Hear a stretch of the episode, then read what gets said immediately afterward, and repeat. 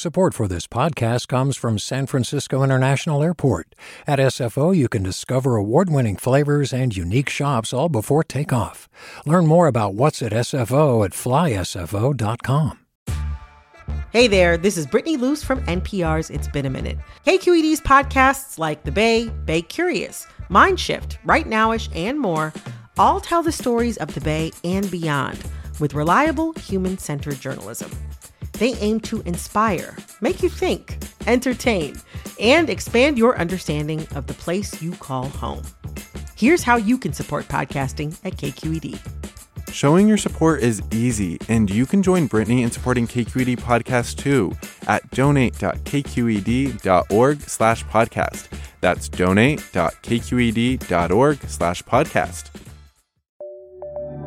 From KQED. Good morning. This is the California Report, and I'm Saul Gonzalez in Los Angeles.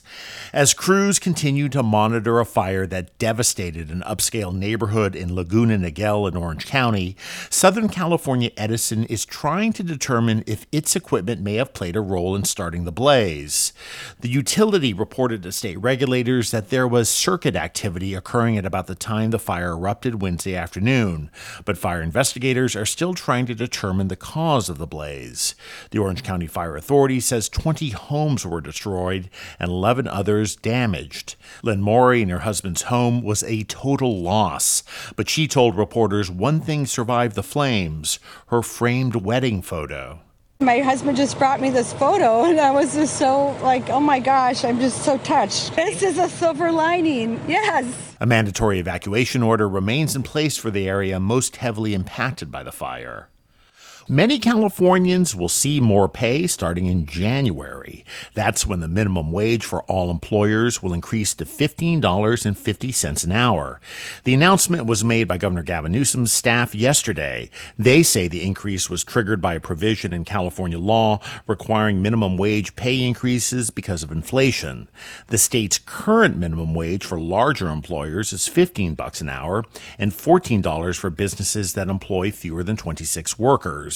The governor's office says if high inflation persists, it could trigger another bump up in the statewide minimum wage to $16 an hour. Industry groups warn that pay increases could hurt businesses still struggling to emerge from the pandemic. A federal appeals court has ruled that California's ban on the sale of semi automatic weapons to people under the age of 21 is unconstitutional. The California Report's Keith Mizuguchi explains. In a two to one ruling, a panel of the Ninth U.S. Circuit Court of Appeals wrote that the law violates the Second Amendment and the right of young adults to bear arms. The law in question was passed after a 19 year old who bought a rifle with a hunting license opened fire at a synagogue in San Diego County in 2019, killing a woman and injuring three others. In its ruling, the Ninth Circuit found that requiring young adults to have a valid hunting license to purchase semi automatic weapons was likely constitutional, but an overall ban for those not in law enforcement or the military was unconstitutional. State Attorney General Rob Bonta is reviewing the ruling. For the California Report, I'm Keith Mizuguchi. The California Coastal Commission has dealt a blow to a proposed desalination plant in Orange County. Yesterday, the commission voted unanimously to reject a permit for the project that the company Poseidon Water wants to build in Huntington Beach. The project is supported by Governor Newsom, who believes turning Pacific Ocean saltwater into freshwater is one way to drought proof California. But critics in the environmental community say desalination poses a threat to marine life and there are better options actions to ensure water supply, like conservation and increased use of recycled wastewater.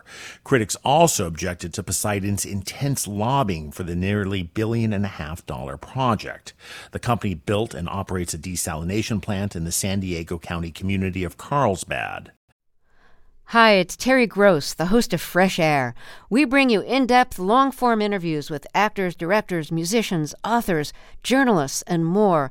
Listen to our Peabody Award winning Fresh Air podcast from WHYY and NPR. Hey, it's Glynn Washington from Snap Judgment.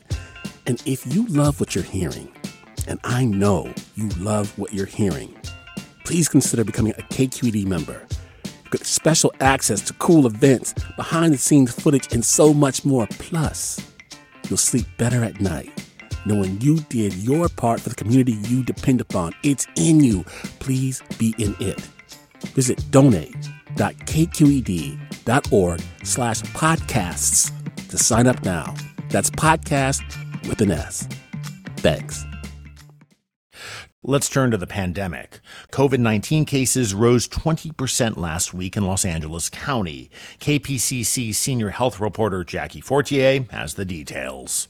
The steady rise in COVID 19 cases continues in LA due to the high transmission of the more infectious Omicron subvariants. Health officials reported more than 3,400 new cases Thursday, the highest number since mid February.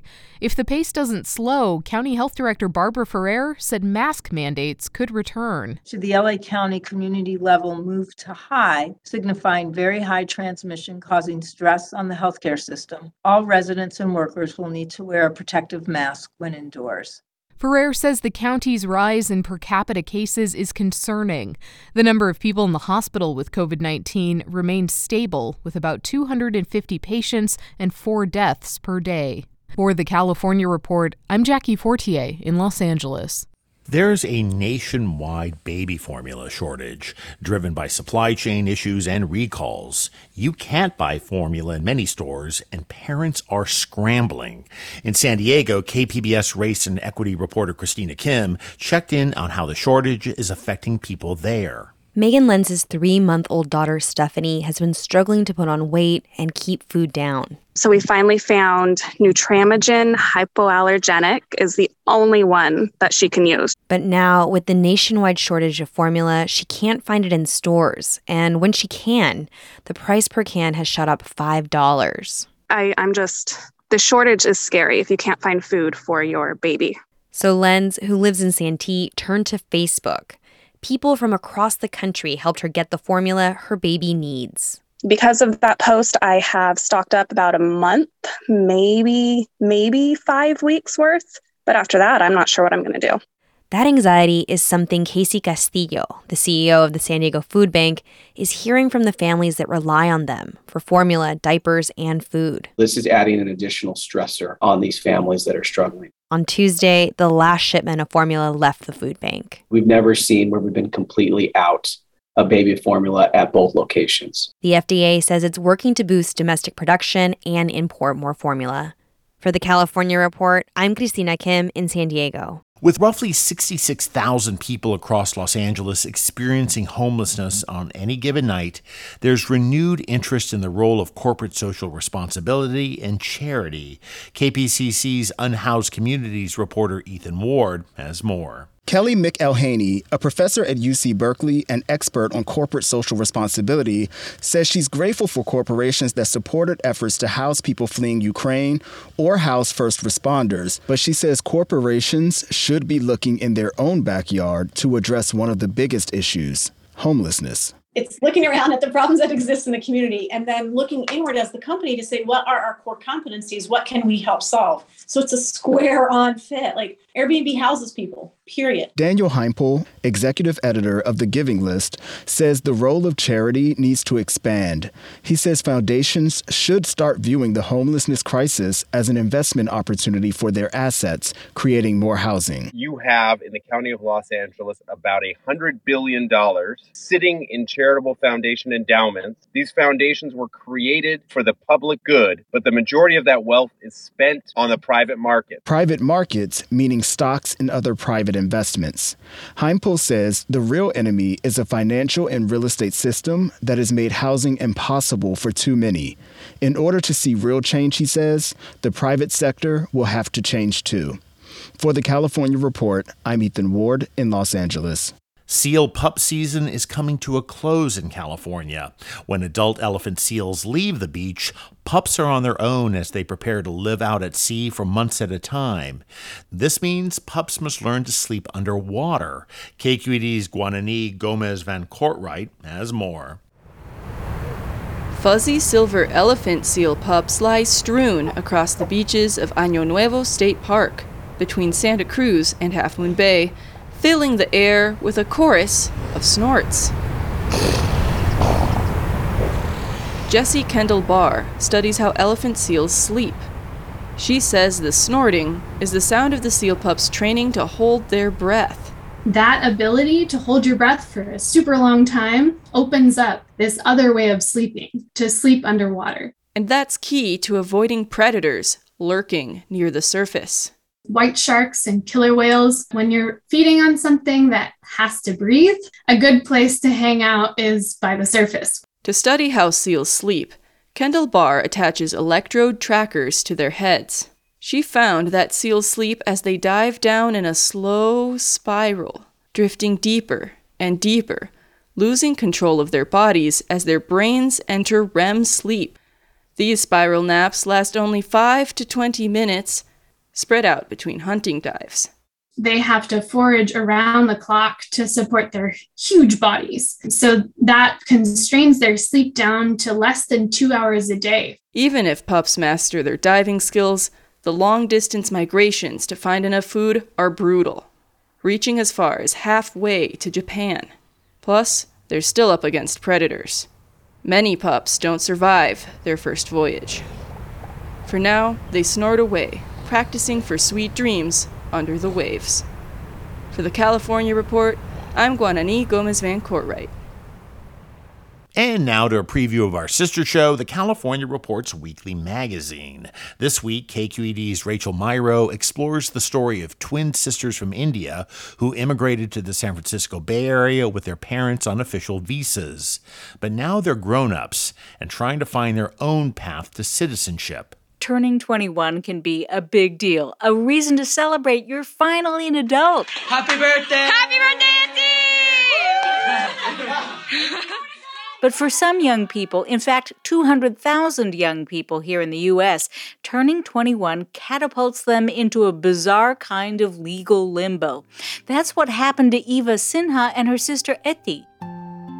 The Sinha sisters grew up in San Francisco and Fremont. I think we're American every way, but on paper, at 21, they aged out of their parents' family application for green cards. Now their right to stay here in California is conditional, and they keep jumping from one temporary visa to another to keep from leaving the U.S. That's a system that's just so messed up. It's extremely difficult to keep having more and more obstacles in your way just to continue a life in the only place I call home. What do you do when circumstances beyond your control threaten to force you out of the only place you've ever called home? That was KQED's Rachel Myrow for the California Report magazine. You can hear more on this week's show. Tune in on some public radio stations or go to the magazine's podcast. And that's the California Report for Friday, May 13th. We're a production of KQED Public Radio. Our engineers are Katie McMurran, Danny Bringer, and Brendan Willard, with assistance from Seal Muller. Our producer is Keith Mizuguchi. Our senior editors are Angela Corral and Holly J. McDede. Our director of news is Vinnee Tong. Our executive editors, Ethan Toven Lindsey, and our chief content officer is Holly Kernan.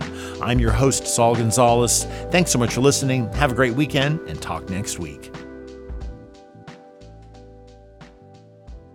Support for the California Report comes from Personal Capital, providing people with financial tools like the Retirement Planner to help them achieve their financial goals. PersonalCapital.com. Paint Care, now with 834 drop off sites in California where households and businesses can recycle their leftover paint. More at paintcare.org. And Eric and Wendy Schmidt through the Schmidt Family Foundation working together to create a just world where all people have access to renewable energy, clean air and water, and healthy food. On the web at theschmidt.org. Do you love learning about the San Francisco Bay Area? Its history, its people, its unique blend of cultures? Then you should check out the Bay Curious book.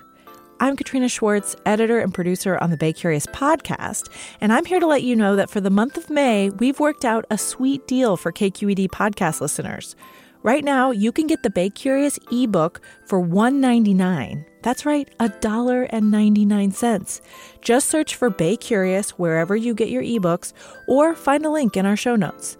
This offer does expire at the end of the month, though, so you'll want to act on it fast. Happy reading!